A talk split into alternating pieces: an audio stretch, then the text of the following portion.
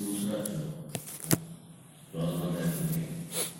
दूसरा श्लोक ओम श्री परमात्मने नमः। श्री परमात्मने नमः अथ चतुर्दशोऽध्यायः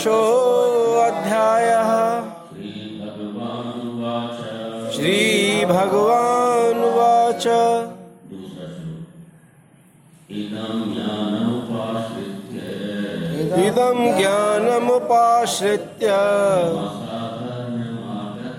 मम साधर्म्यमागतः। सर्गे अपि नोपजायन्ते। प्रलये न व्यथन्ति च। भगवान जो महापुरुष हैं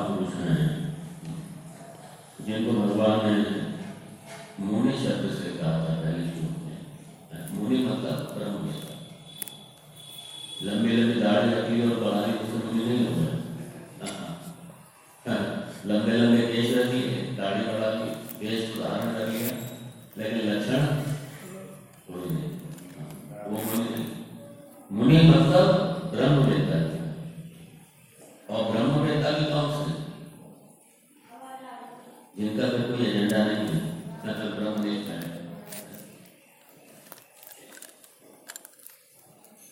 तो भगवान उनकी गति बता रहे हैं और बड़ा स्पष्ट कर रहे हैं कैवल्य मुक्ति इसमें। क्योंकि इस बात को अच्छी तरह से भगवान इसको स्पष्ट कर रहे हैं। मुक्ति को लोगों ने अपने अपने ढंग से समझा, अपने अपने ढंग से किया। लेकिन भगवान कहते हैं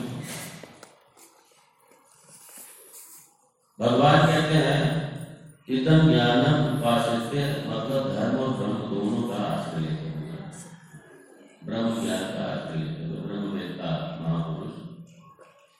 क्योंकि ब्रह्मवेत्ता मतलब कौन हम ब्रह्मास्मि जिसकी ये स्पष्ट हो गया हम हुई अहम पूर्ण अब कुछ पाना बाकी नहीं रह गया पूर्ण को कुछ पाना बाकी रह जाएगा क्या पूर्ण की कोई कामना रहेगी क्या नहीं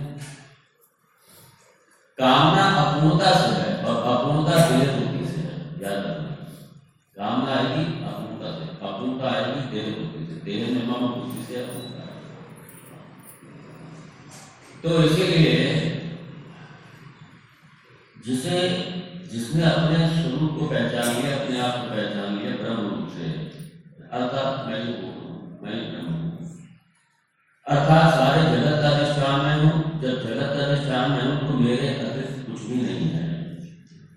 जहाँ भी मन जाएगा, जहाँ भी मन सोचेगा, जहाँ तक मन सोचेगा, वहाँ तक, क्योंकि मन भी किसकी शक्ति से चल रहा है। किसकी शक्ति से सोच रहा है, उसी अधिष्ठान ब्रह्म तत्व की शक्ति से ब्रह्म भी सोच रहा है। और ब्रह्म जहाँ तक जाएगा, ये मन जहाँ तक जाएगा, वहाँ पता चला, ब्रह्म पहले से बैठा होगा अधिष्ठान मन अनेक कर लिया और मैं अधिष्ठान रूप से अनेक कर मैं अधिष्ठान हूँ तो मैं तो पहले से पहुँचा मन में पहुंचेगा, इसलिए मन की गति नहीं हो वाणी की गति नहीं हो पाता मन वाणी की गति नहीं है, क्योंकि मन वाणी को भी अधिष्ठाता होने से ब्रह्म चतुर्थ और जगत का अधिष्ठान होने से, अब ये बताइए जगत में ऐसा क्या है जो ब्रह्म नहीं है? जैसे सोने के लाखों आभूषण ऐसा क्या है जहाँ पे सोना नहीं है? सब सोना है पूर्ण मद पूर्ण और वही पूर्ण अहम, वही पूर्ण अहम, वही मैं पूर्ण। तो क्या बचा क्या है तो बताओ? कुछ भी नहीं बचा। कुछ नहीं बचा। इसलिए भगवान ने कहा, मम साधर्म मागता, क्योंकि यहाँ पे जो मम साधर्म मागता। यहाँ पे द्वैतवादियों की जब व्याख्या देने गया तो उसमें क्या लिखा है?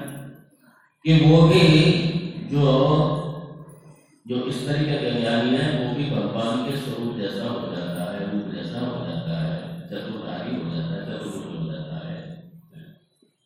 वो भी हो वो नहीं है मम साधन मतलब जैसे मैं पूर्ण हूँ वो भी पूर्ण है भगवान ने कहा क्षेत्रज्ञ चापी मांगती जो क्षेत्रज्ञ मैं ही दूसरा नहीं जो जीव है, वो मैं ही हूँ। मूलता क्षेत्रज्ञ मैं ही हूँ। तो यहाँ क्या हो जाता है? जो क्षेत्रज्ञ है, जो जीव है, जिसने अपने आप को देह के साथ में एक मान रखा था, ज्ञान से पहले। ज्ञान से पहले अपने आप को एक मान रखा था। देह के साथ में एक मान रखा था। उसका देह अभ्यास खत्म हो जाता है। देह बुद्धि खत्म हो जाती है। देह जो है निगम में आ गई, जैसे ये जगत की माइक है, ऐसे ये देह भी ऐसे तो देह से आत्म बुद्धि हट गई, देह से अध्यास हट गया, देह से अध्यास हट गया। और अपने ब्रह्म स्वरूप में अवस्थित हो गया। अहम ब्रह्मास्मि इसका बोध हो गया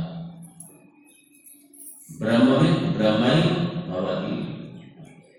ब्रह्मविद आपनोति सर्वम। सब कुछ। इसलिए जो ब्रह्म रहता है, उसकी कामना नहीं होगी। क्यों कामना नहीं होगी? क्योंकि बचे हुए जिसकी कामना करे, किसकी कामना करे? सारा जगत आ गया उसमें, सारे जगत का अधिष्ठान है किसकी कामना करेगा स्वर्ग की कामना नहीं करेगा, स्वर्ग का भी अधिष्ठान होगा। सबका अधिष्ठान होगा। वो विष्णु बनने की भी कामना नहीं करेगा, क्यों? क्योंकि विष्णु का जो स्वरूप है, वो वही है। स्वरूपता वही इसलिए आप दृष्टि से कहीं द्वैत नहीं है। एकमेव अद्वितीय ब्रह्म। तद ब्रह्म अहम अस्मि और इदम सर्वम आत्मय इदम सर्वम ब्रह्म है द्वैत का पाप होता है। द्वैत का नाश होता है। द्वैत खाई नाश हो जाता है? नाश अज्ञान का हो जाता है।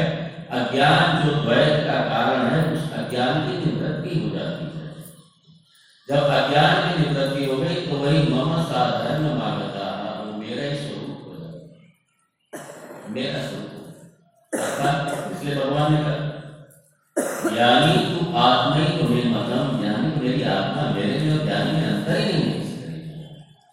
क्षेत्रज्ञ में और ब्रह्म में किसी तरीके का अंतर ही नहीं है। यदि क्षेत्र के अंश है, ना? अंश आते ही समस्या खड़ी हो जाएगी। तो ये क्रिश्चियनिटी दर्शन में चला जाएगा, हमारा वेदांत नहीं रहेगा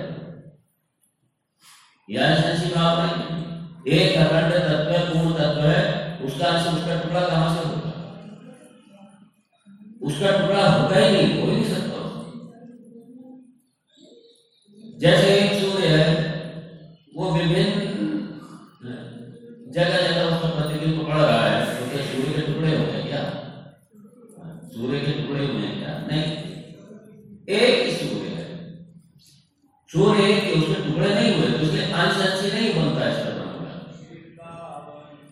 यह अंश अंश नहीं क्योंकि पूर्ण वस्तु है और वही पूर्ण वस्तु मैं हूँ इसलिए भगवान ने स्पष्ट कहा ब्रह्म में ब्रह्म भवती और इसलिए कहा है गुरु के लिए ब्रह्म में कायदे में देखा जाए जो गुरु शब्द है वो ब्रह्मवेत्ता के लिए ही है वो ब्रह्मवेत्ता के लिए गुरु है।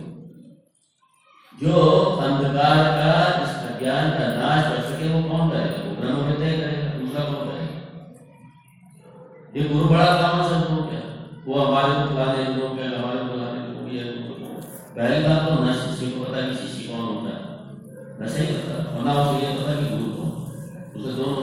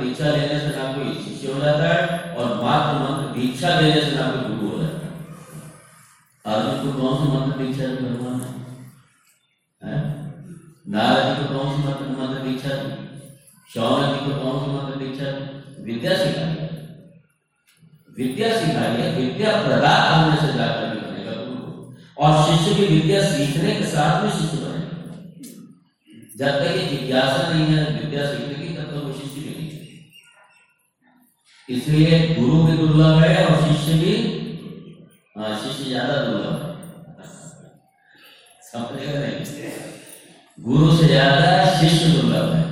अगर शिष्यता है, अगर शिष्य है तो भगवान गुरु की व्यवस्था करेंगे हंड्रेड परसेंट करेंगे समस्या शिष्य नहीं है। चौदवा अध्याय है, दूसरा श्लोक है। चौथा अध्याय, दूसरा श्लोक है। ठीक है। अभी आप कुछ करिए, छोड़ दीजिए सारा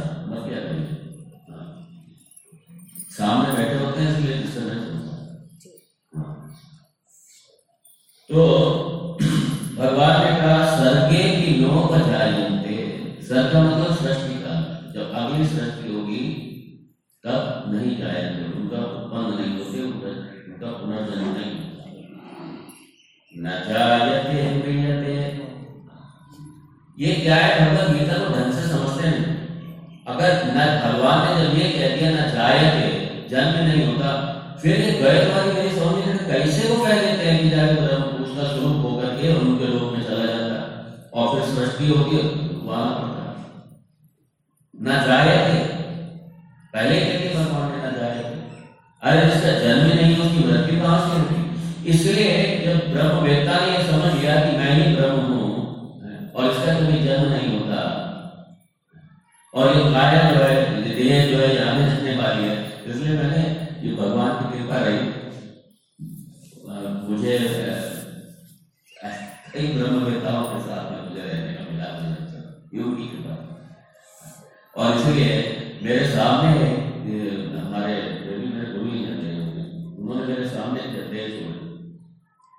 मेरे गुरुदेव होगी, उनकी जब देह सुनी तो उनका सर मेरे हाथ में समझ गए?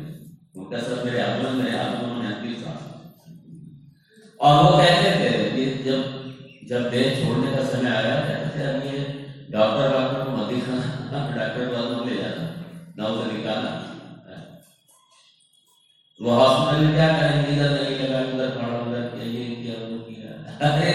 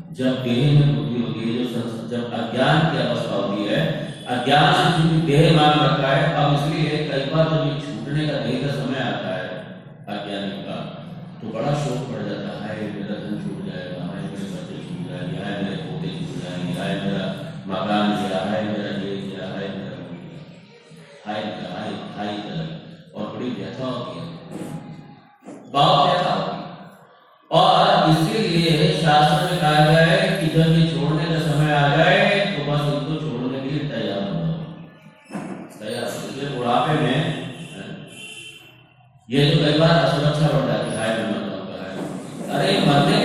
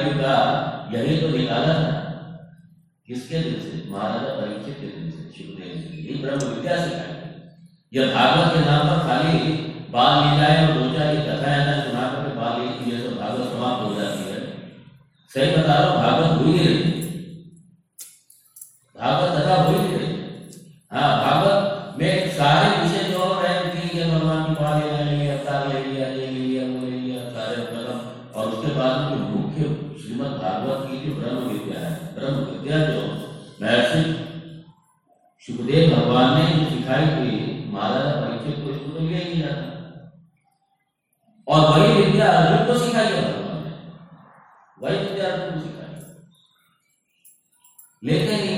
अच्छा भागवत ना तो सही ना तो है ना ही दोनों नहीं इसलिए मुझे याद है स्वामी अखंडानंद जी महाराज अखंडानंद जी उन्होंने कहा था और लिखा है कोई भी पढ़ सकता है उन्होंने कहा कि अगर ब्रह्म वेदता नहीं है तो भागवत कथा को मुँह से बोलने का भी अधिकार नहीं है समझ? इसलिए भागवत भागवत कथा का पहले ब्रह्म वेदता होना चाहिए इससे क्यों ये ब्रह्म विद्या है ये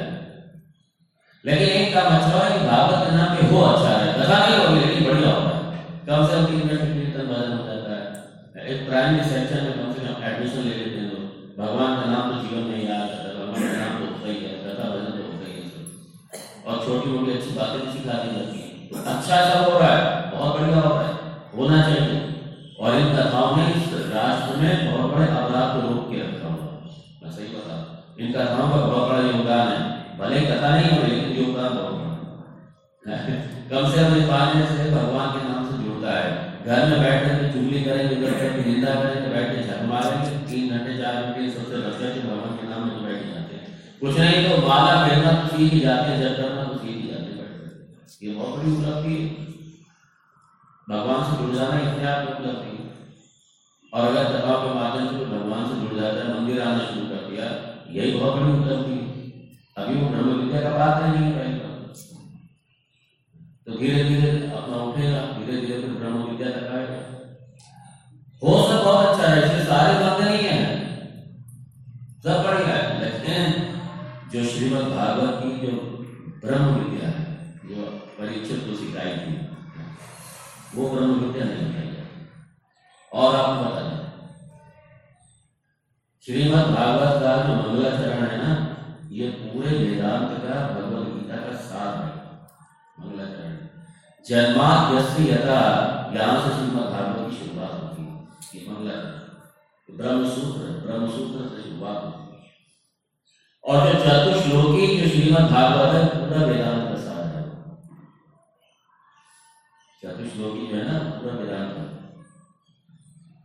और श्रीमद् भागवत कथाओं में ये कहीं कोई लेता ही नहीं। ना इनकी कोई व्याख्या करता, ना कोई लेता। क्यों? अगर कोई अच्छे विद्वान है भी वो भी तो कई बार उन्हें जान के हैं तो सामने जो बैठे हैं समझ समझने वाले कोई भी नहीं किसको समझाए। इसमें भी अपना भजन हो गया, कीर्तन हो गया, कुछ भगवान के अवतारों की कथाएँ हो गई, कुछ लीलाएँ हो गई, कुछ जन्मोत्सव मना लिया, कुछ ये मना लिया। बढ़िया हो गया अच्छा। अच्छा है तो रहा अच्छा है। तो यहाँ है परीक्षित महाराज को जब सुखदेव भगवान जी ने ये सुनाया, ये विद्या सिखाई, तभी वो निर्भय हो गए। इसलिए का भय जो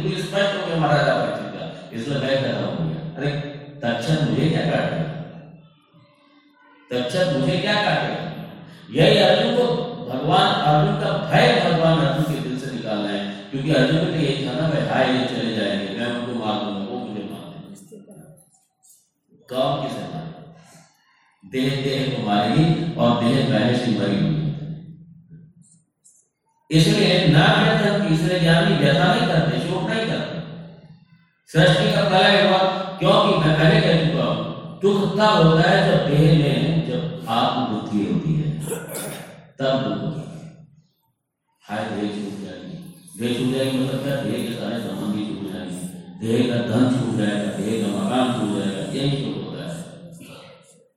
अरे क्या छूटेगा? क्या छूटेगा? सारा छूटा चुका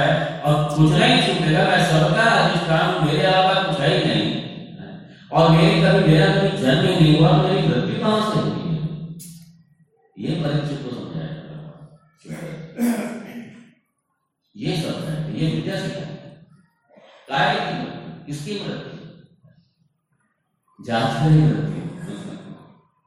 मैं तो मृत्यु का भी अधिष्ठान हूँ, मैं मृत्यु भी मेरे पर आश्रित है। काल का भी महाकाल हूँ मैं, काल का महाकाल हूँ महाकालेश्वर और वो तो दूसरे नहीं है, वही आप वही से जब अपने आप को काल का भी अधिष्ठान मैं हूँ स्पेस का भी अधिष्ठान मैं हूँ। प्रमाण क्या है? निद्रा प्रमाण है। निद्रा में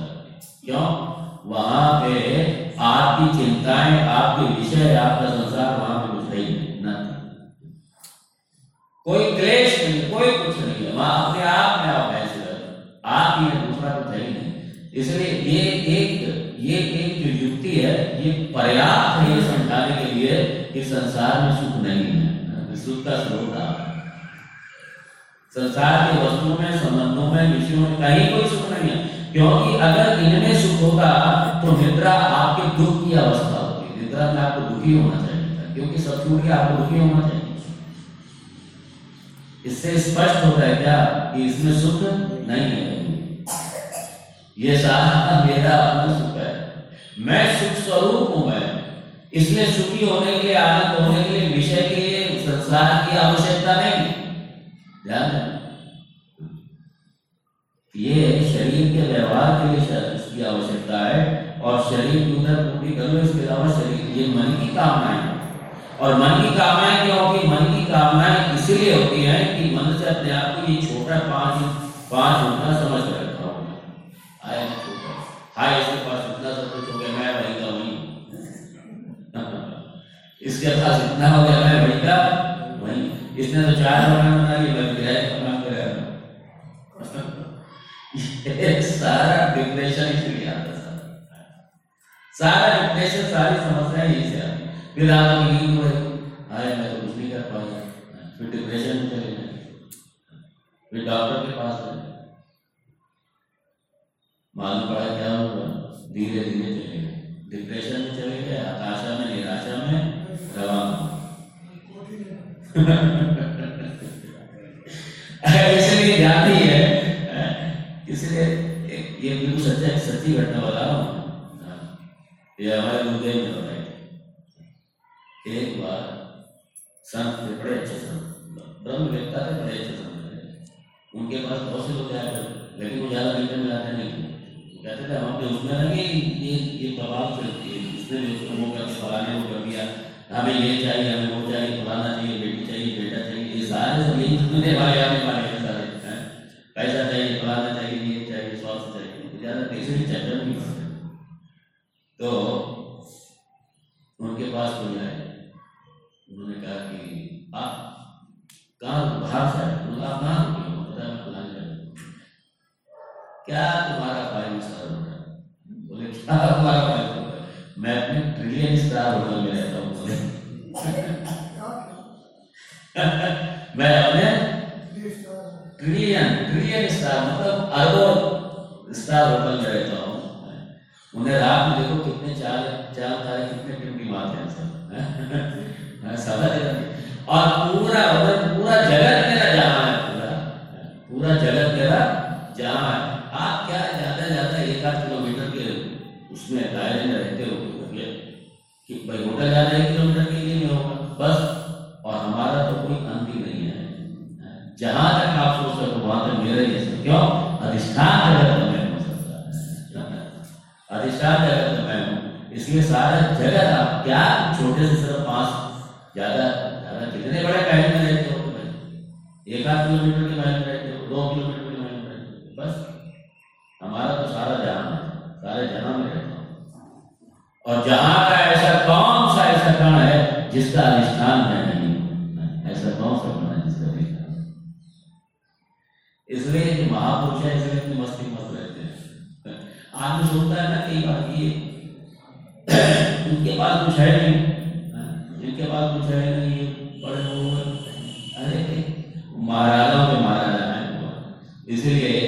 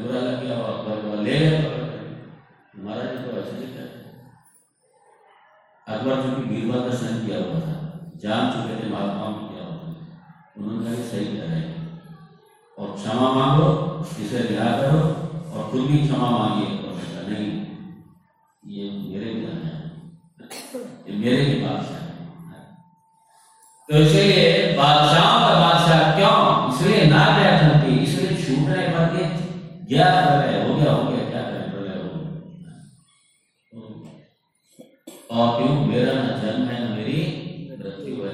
इसलिए विदेह मुक्ति यहाँ पर। दूसरे श्लोक में विदेह मुक्ति जो जीवन मुक्त है, वही विदेह मुक्त होता है। जो जीवन मुक्त नहीं विदेह मुक्त नहीं। अर्थात उसको देह नहीं मिलेगी उसका जन्म नहीं होगा। अच्छा इस सर्ग में जन्म नहीं होगा। अगला सर्ग जब होगा, तब तो जन्म होगा। नहीं, उसका कभी जन्म नहीं। कभी जन्म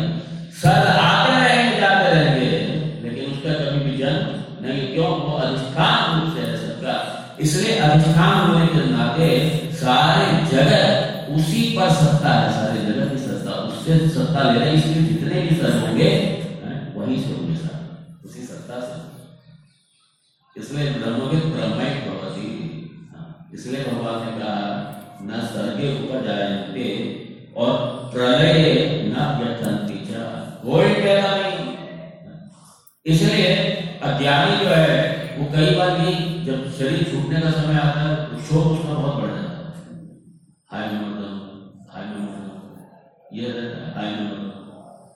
हाय मैं हाय मैं चला जाऊँगा फलाने इसको मेरे पास से लोग दूर ना ये असुरक्षा का भयंकर भाव आ जाता है और भगवत गीता इसी असुरक्षा से दूर करती है इसलिए भगवत गीता तो जन जन का ग्रंथ सबका ग्रंथ ऐसा कौन व्यक्ति दुनिया शोक से दूर नहीं होना चाहता ऐसा कौन सा व्यक्ति दुनिया दुख से दूर नहीं होना चाहता?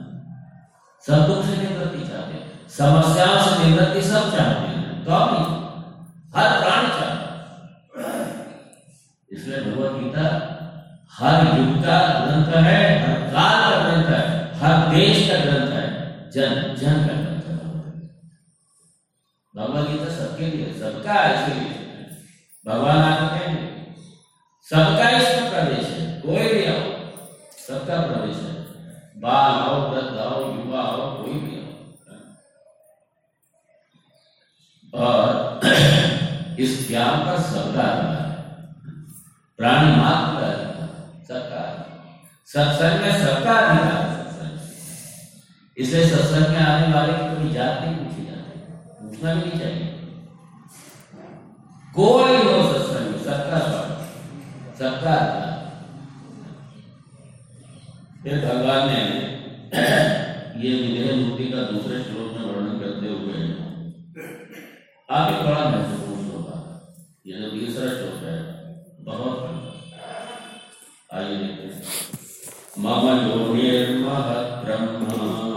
मम योनिर्महद् ब्रह्म। तस्मिन् गर्भं ददाम्यहम्। सम्भव सर्वभूतानां ततो भवति भारत।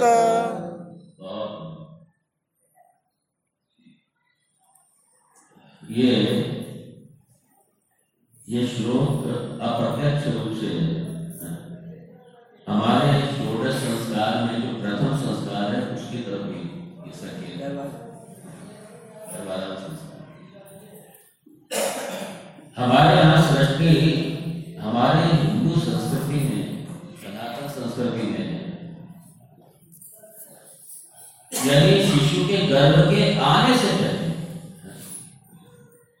किसके लिए माता पिता के लिए पहले संस्कार आप कई कह रहे थे बच्चों में संस्कार नहीं है कौन दोषी है, माँ दोषी है, पिता दोषी है, दोनों दोषी दोनों इसलिए पहले विवाह के तुरंत बाद गर्भाधान संस्कार होता था गर्भाधान। अर्थात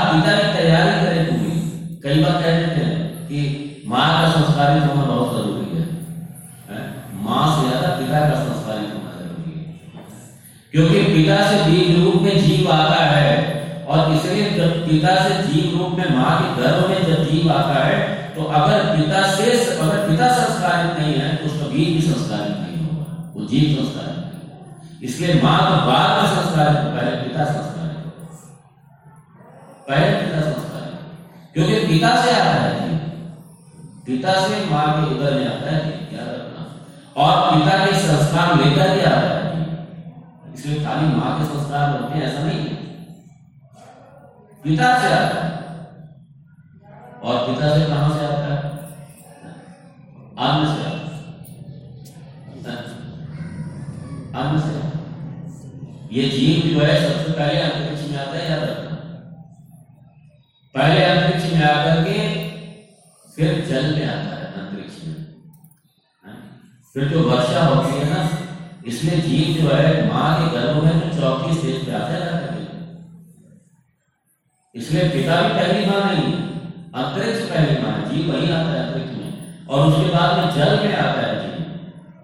जीव जल में आता है और जल से उसके बाद में पृथ्वी पर आता है वर्षा के साथ में।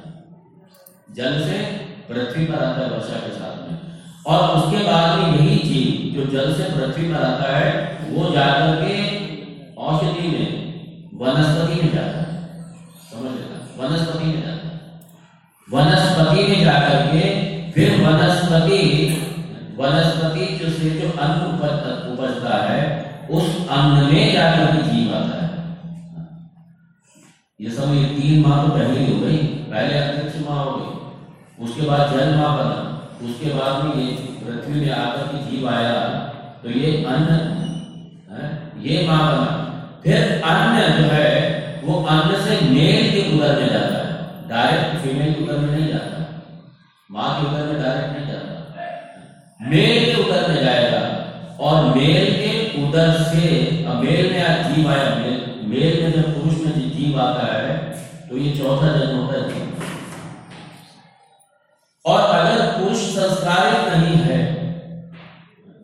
संस्कारित अगर नहीं है पुरुष, अगर मेल अगर व्यक्ति संस्कारित नहीं है तो उसके अगर कुसंस्कार है तो उसके कुसंस्कार उस जीव में जाएँगे। और अगर उसके सत्संस्कार है तो उसके सत्सं- सत्संस्कार जीव में जाएँगे। इसलिए माता पिता दोनों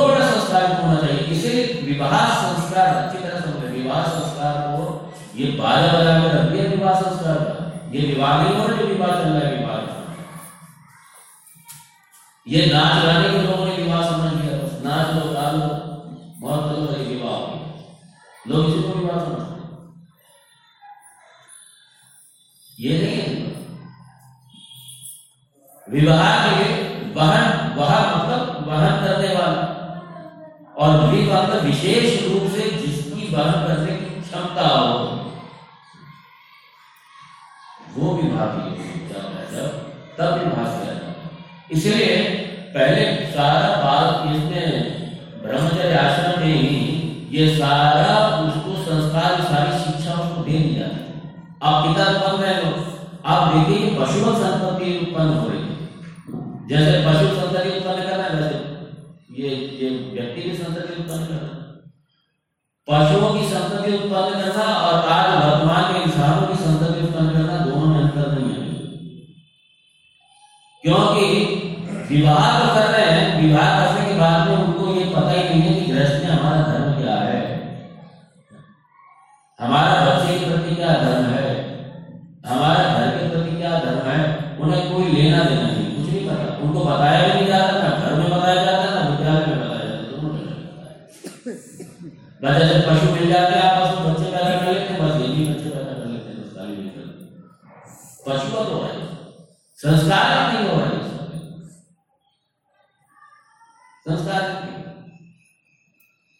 इसलिए जो युवा अवस्था आते आते, उनमें पूरा इस बात का बोध होना चाहिए कि विवाह क्यों करना है? विवाह खाली भोग के लिए नहीं है विवाह। विवाह एक संतति एक संतति को उत्पन्न करने के लिए, संतान को उत्पन्न करने के लिए संतान कैसी संतान? संस्कार संतान। अब कई बार हैं, अच्छे महात्मा नहीं हो क्या कहते थे महात्मा ही अच्छे हो महात्मा खाक अच्छे होंगे महात्मा गृहस्थ भी अच्छा नहीं रहा तो महात्मा कहाँ से अच्छे होंगे मैं तो ऊपर से तो डरके हैं नहीं डरके करके यहीं से गृहस्थों से गृहस्थ से तो निकल जाएगा महात्मा कोई भी महात्मा निकलेगा तो गृहस्थ से हैं? अब गृहस्थ ही नहीं रहा वो संस्कारित बात कहाँ से संस्कारित होगा? इसलिए सारे विद्या से संपन्न होने चाहिए हमारी युवा पीढ़ी जो है, ये पहले ये बाकायदा गृहस्थ के जो संस्कार है गृहस्थ आश्रम की जो दायित्व है, जो ज़िम्मेदारी है, उनसे पूरी तरीके संपन्न होना चाहिए। उनसे संपन्न तभी तो जाकर के संतति अच्छी आएगी, तभी तो संतान अच्छी आएगी जाकर अब आप अब कई बार क्या हो जाता है कि कहीं छोटा सा बच्चा होता है साल भर का उसे मोबाइल के बारे में पता माँ बाप बड़े खुश होते हैं। देखो, स्वामी जी जानता है। बड़े खुश होते ये खुशी होने का नहीं। ये ये तो अफसोस का विषय है। बच्चा, मुँह से राम राम बोले, कुछ धार्मिक कुछ मूल्यों का, कुछ वाचन करे कुछ संस्कृत के भगवत गीता के श्लोक बोले कुछ ये सब करे तो अच्छा है। लेकिन वो बोलेगा कहाँ से? क्योंकि जिस पिता से वो गया है माँ के उदर में, वो पिता पहले क्या है? पिता ही था उसी तरीके का इसलिए पिता के संस्कार लेकर के माँ के उदर में आया और माँ भी वैसी की वैसी। दोनों एक मिले हुए बिल्कुल। संतति कैसे पैदा होगी अच्छी ना वही मैं था पशु का गया पशु मिल जाते हैं, मनुष्य मिल जाते हैं। अरे डिफरेंस बहुत बड़ा एक अंतर है। में। इसलिए संस्कारित अगर बच्चे हो तो पहले माँ पिता संस्कारित बने वो संस्कारवान बने, वो शिक्षावान बने। वो जब शिक्षावान बनेंगे, वो संस्कारित बनेंगे। वो सब इसलिए माँ बाप के लिए ज़रूरी है। जब संतति, जब माता पिता बनने का जब समय आ गए उससे पहले ही, विवाह से पहले आदत बन जानी चाहिए। मंदिर में जाना, सत्संग में जाना, पूजा करना, अपनी संस्कृति, अपने संस्कारों को जीना, ये उनके व्यवहार में पहले ये उनके व्यवहार में पहले आएगा तब जाकर के उनकी संतति को उनके संस्कार लाएँगे तब आएगा। इसलिए खाली माँ का संस्कारित होना नहीं, पिता का माँ से ज़्यादा संस्कारित होना ज़रूरी है, क्योंकि पहले पिता के उदर में आता है।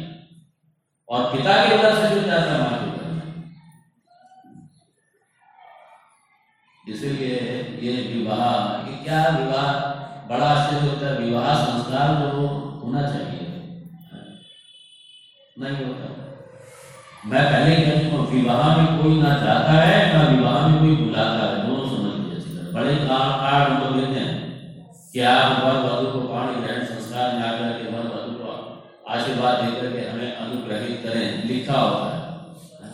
क्या जिसने शादी में बुलाया है, क्या उसने शादी में बुलाया है? शादी होती है रात को तीन बजे। विवाह होता है रात को तीन बजे, वो विवाह है। जो पानी रह संस्कार होता है वो तीन बजे होता है, रात को चार बजे होता है। क्या उसमें बुलाते हैं क्या? उसमें कोई नहीं बुलाता, विवाह में कोई नहीं बुलाता, बात करना विवाह से पहले भोज में बुलाते विवाह तो तीन चार बजे होता है, सुबह एक छोटा सा मंडप बना होगा आएँगे विवाह में दो हज़ार। एक बहुत बड़ा बड़ा फ़ंक्शन होगा मार डेकोरेशन सब कुछ होगा। लेकिन जहाँ संस्कार होगा, विवाह संस्कार, वहाँ चार बाई चार का एक बैठ के उसमें चार आदमी बैठे होंगे। जो असल में विवाह है, उसमें नहीं आते लोग। ना बुलाते, ना जाते उसमें मुझे याद है वर्मा जी की भतीजे की शादी थी, पिछले साल की है। वर्मा जी कहते स्वामी याद को चलना ज़रूर है मैंने ज़रूर आऊँगा अपने घर का गीता परिवार है। अपना परिवार है, ज़रूर जाऊँगा आपको किस समय लेने आना है? आठ बजे गाड़ी भेज दें मैंने सुबह तीन बजे आना मैंने कहा तीन बजे लेने आना क्या मतलब? मैंने कहा विवाह तीन बजे होगा, मुझे मालूम मैंने कहा तीन बजे लेने आना मुझे। या भेजना तीन बजे। विवाह संस्कार हुआ है, मैंने कहा मैं विवाह संस्कार में जा रहा हूँ विवाह संस्कार जाऊँगा। और वही होता है, छोटा सा मंडप बना छोटा सा यज्ञशाला हो गई खाना पूर्ति होकर के बात तो रात्रि में विवाह गलत होता है। रात्रि में विवाह होते ही नहीं रात्रि में विवाह हमारे यहाँ कोई भी संस्कार रात्रि में अंत्येष्टि संस्कार जो है ना वो भी लोग रात्रि में कई बार कर देते हैं, वो भी गलत है। कोई संस्कार रात्रि में नहीं। सारे संस्कार सूर्य की साक्षी में इसमें सूर्यास्त के बाद संस्कार नहीं, और विवाह संस्कार कब होता है? तीन बजे। रात्रि में ढाई बजे, तीन बजे, चार बजे। और कोई नहीं होते। वो शराब पीकर तलब के नींद ले बैठे उधर पहली बात तो होते नहीं कोई चार लोग बैठे है जिनकी शादी तो बैठे बैठे माँ बाप होंगे दो चार खास खास रिश्तेदार होंगे हो गए और और अभी विवाह संस्कार शुरू नहीं होगा, पंडित जी जल्दी जल्दी करना। आप आज में अभी घंटों लगा हम तो चार दिन से सोए नहीं हम लोग चार दिन से सोए नहीं है, आप भी जल्दी जल्दी करो घंटों लगा, घंटों मत लगा पंडित जी कह रहे ठीक है भाई। अरे, वहाँ पे तो ये कहना चाहिए, पंडित जी, आप भले छह घंटे लगा हैं? एक एक संस्कार बच्चों को समझाओ। ये जितने सप्तपदी के संस्कार हैं वर की क्या ड्यूटी है, वधु की क्या ड्यूटी है, इनके क्या दायित्व है, इनके क्या कर्तव्य है, आपने अच्छे से समझाना बढ़िया तरीके से समझाओ। देवों का आह्वान होता है, विवाह संस्कार मामूली मत समझ लेना। वर जो है, विष्णु रूप में होता है उस समय। और वधु होती है लक्ष्मी रूप में दोनों भगवान के और उसी रूप में दोनों का पूजन भी होता है हमारे आप लोग तो विवाह करके बैठे आप लोग मालूम लक्ष्मी रूप से पूजा होता है। ये ध्यान रखो, जब प्रवचन के बाद ये सब किया करो। ये रूप से कुछ भी निकालो, ये पहले निकाल दिया काम का मेरा फारा कर रहा है हाँ। कोई भी सामान निकालो, ये कच्छ से पहले निकाल देगा बीच में ना है कच्छ खोल रहे लेके जा रहे हैं, सब पहले कर लो बात नहीं इसलिए सबको मना कर जब प्रवचन कोई भी संत को बैठे हो, चलना ये सब में होने की ज़रूरत नहीं बात में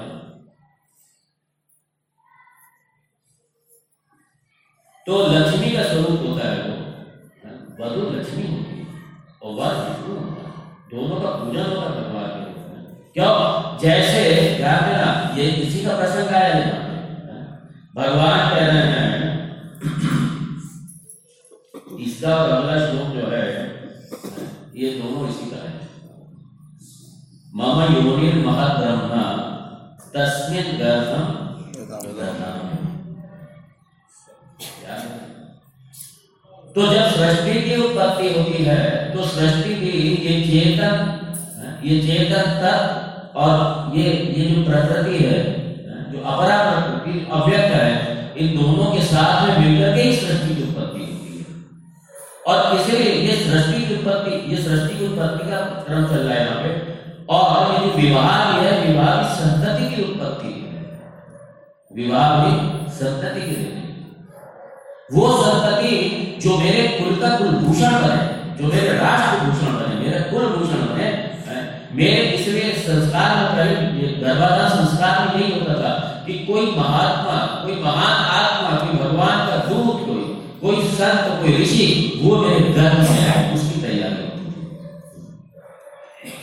एक महापुरुष हमारे गर्भ से जन्म ले। एक महापुरुष का मैं पिता बनूं, एक महापुरुष की मैं माँ बनूं एक संत की मैं माँ बनूं, एक महापुरुष की माँ बनूं, मैं महापुरुष का पिता बनू, इसके लिए गर्भाधान संस्कार और विवाह भी इसलिए होता है? विवाह इसलिए इसलिए तैयारी करते थे। क्यों देवकी के गर्भ से भगवान उत्पन्न हुए? क्यों कौशल्या के गर्भ से भगवान उत्पन्न हुए? क्यों वासुदेव जैसे पिता बने आप देखिए ना कितनी तपस्या की है सबने इसलिए विवाह एक तपस्या है, विवाह विवाह से पहले एक तपस्या एक तैयारी है विवाह से पहले। इसलिए वर वधु दोनों को तपस्या पार्वती ने विवाह से पहले तपस्या की थी या नहीं की थी? बोलो। इसलिए पशुवत नहीं। सीता जी को देख लो। फुलवारी में जब राम जी जहाँ मिला मिला था सीता जी की उपासक थी किसकी? जगदम्बा की उपासक थी, पार्वती की उपासक थी। इसलिए वधु को, इसलिए वर वधु की तैयारी हमारे कराई जाती थी। ये संस्कार है हमारे विवाह की। विवाह में क्योंकि आगे सृष्टि आगे जानी है, संतति आगे जानी है तो संतति कैसी होनी चाहिए? तैयारी उसके उसके लिए तपस्या होती थी। भगवान से पहले प्रेयर की जाती थी। समझ आप प्रेयर की जाती थी कि मैं विवाह में जा रहा हूँ, मैं विवाह में जा रही हूँ इसलिए भगवान आप ही मेरे रूप में आप मेरे रूप में अगर आप नहीं आ सकते तो आप किसी महात्मा को, किसी ऋषि को, किसी संत को, अपने दूत को, अपने गण को रात्रि में विवाह संस्कार नहीं होते हैं हमारे यहाँ ये चलिए भूगत काल में रात्रि में विवाह कोई संस्कार नहीं रात्रि में संस्कार नहीं आपको भूगत काल थोड़ी है। दिन में संस्कार, विवाह संस्कार होने चाहिए। दिन में करो। दिन में होने चाहिए। सूर्य के साक्षी में सारे देवताओं का आह्वान किया जाता है। और विवाह में तो सबको बैठना चाहिए। विवाह संस्कार। सबको बैठना चाहिए विवाह संस्कार सही नहीं हो रहे, इसलिए तलाक भी हो रहे हैं इसलिए। तलाक का कारण यही है। हमारे परिवार टूटने का कारण यही है कि विवाह संस्कार सही नहीं हो रहे। और अगर विवाह संस्कार सही हो, सारा समाज बैठना चाहिए उसमें, जितने लोग आते सब बैठने चाहिए। विवाह संस्कार के जो मंत्र हैं उनका जो अर्थ सही जब उनको समझाया जाएगा, वो जो विवाह में शामिल हुए लोग हैं जो वो भी श्रवण करेंगे।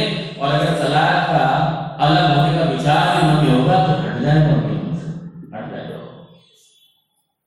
विवाह जोड़ने के लिए है, तोड़ने के लिए नहीं है। जोड़ने के लिए। और क्या आप मेरे से ज़्यादा जानते हैं? अब विवाह संस्कार घंटे में बस यज्ञ भी हो यज्ञशाला में नाम आपकी कोटी छोटी की बस उसमें संस्कार करके आगे को प्रज्वलित कर देते वही खबर है, तब हम करेंगे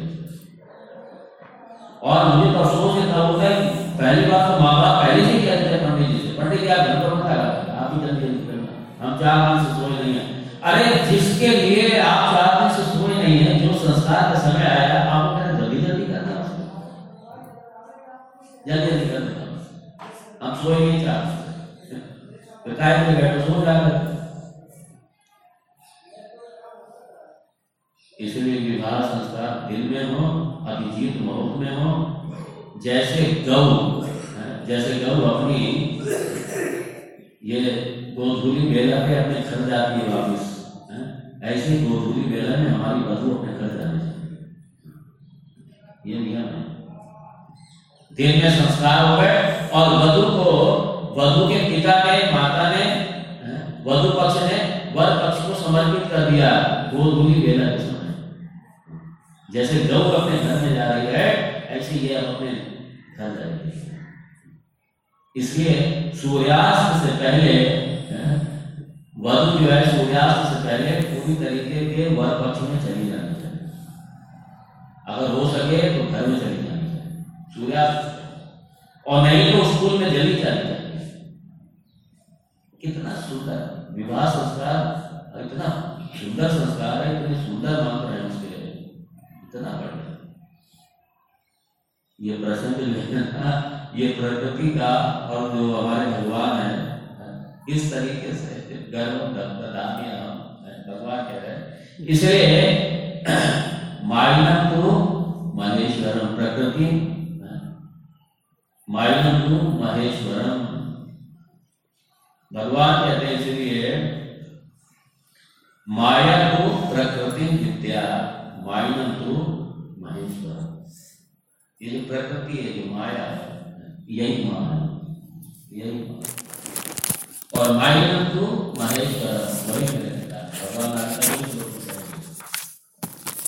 इसलिए विवाह, संस्कार, सारे समाज में बचने चाहिए। अब तो बड़ा दुर्भाग्य हो गया कि हमारी जो बेटियाँ जाके दूसरे जो जा रहे हैं अधर्मियों के विधर्मियों के जो हमारी बेटियाँ जा रही क्यों जा रही उनका दोष कम है, क्या हमारा दोष है। हम अपनी बेटियों को कुछ शिक्षा नहीं देते, बेटियों को कुछ बताते नहीं। ना अपने धर्म के बारे में बताते हैं, ना दूसरे धर्म के बारे में। बताते बताना चाहिए। अब वो युवा हो गई है, उसको बताना चाहिए, उसकी ज़िम्मेदारी बतानी चाहिए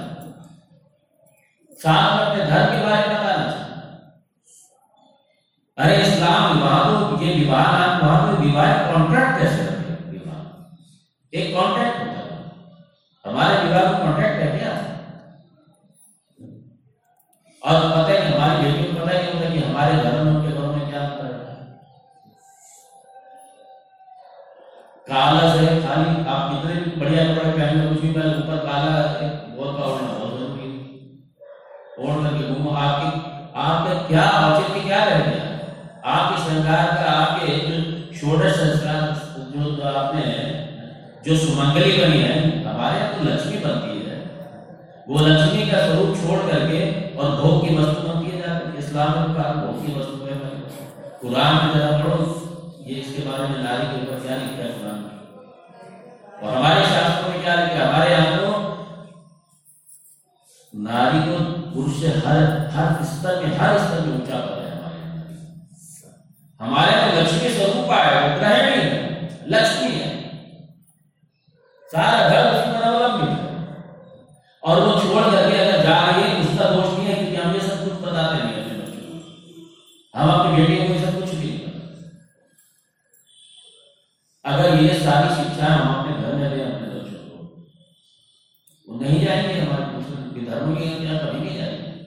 उन्हें पता ही नहीं होता वो समझ गए क्योंकि एक एक साइड में फील कर दिया गया क्या? कि सारे धर्म एक सी बात करते सारे धर्म भाईचारे का संदेश देते हैं। वो समझते नहीं इस्लाम और हिंदू में फ़र्क क्या? है जैसे हिंदू वैसे इस्लाम। वो तो जब जाती है और उसके बाद में आ नहीं सकती, बैठ के पढ़ता नहीं है। घर से उन्हें जो यातना मिलती है, घर से निकल नहीं सकती यानी तो ये बच्चों को शिक्षा देनी चाहिए। हमारी बेटियों को सबको पता होना चाहिए। वो जा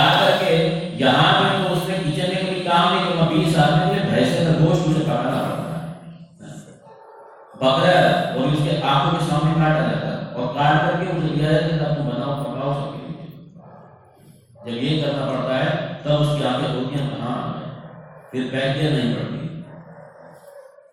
और अगर पैकेट डालना चाहे ना छुरा रख देते गर्दन पे।